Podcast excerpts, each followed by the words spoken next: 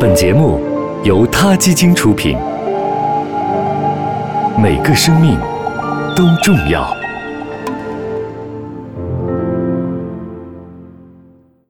欢迎收听今天的他 Radio，获取每天最新节目推送，请关注他 Radio 微信公众号。不仅有音频文字版，还有更多关于动物的精彩资讯哦。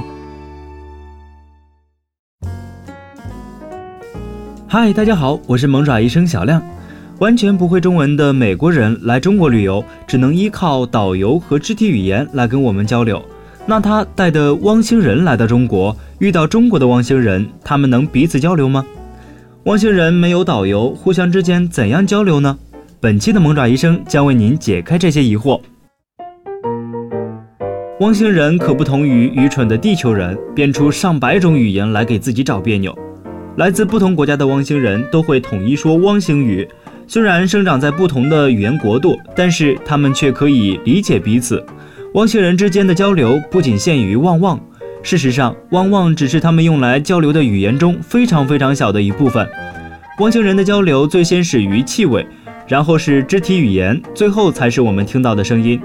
狗狗们通过肢体语言来交流彼此间的社会地位，通过气味判断对方的性别、年龄，还包括刚刚吃了什么、健康情况如何、刚刚去过哪里，甚至还包括婚否。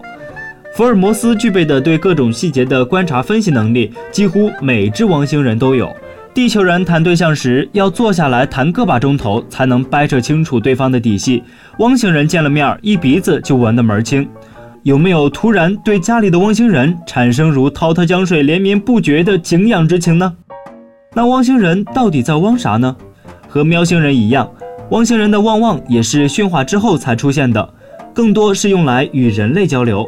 没有被驯化的汪星人的近亲狼族，更多的是通过嚎叫来传播讯号，召唤同伴。就像喵星人之间不用喵呜交流一样，狼族也不用汪汪交流。聪明的汪星人发现，地球人根本不会理解他们微妙细腻的肢体语言和气味分子，但是汪汪的叫声却很好使。长久下来，汪星人就把汪汪也纳入了自己的语言体系当中了。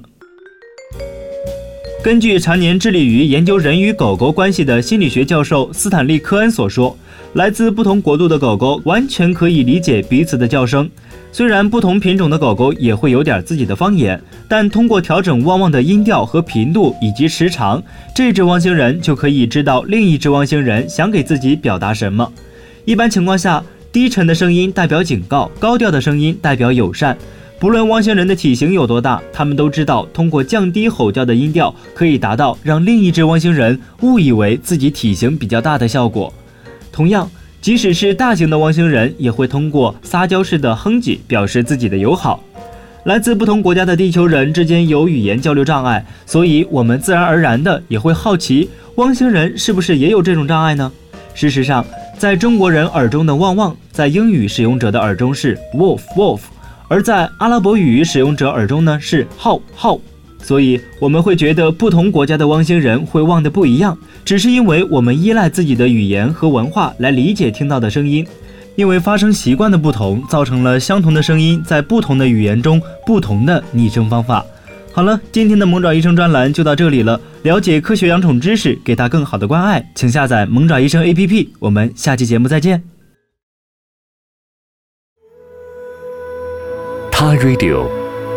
中国大陆第一家动物保护公益电台，在这里，我们讲述动物的喜怒哀乐，尊重生命，善待动物。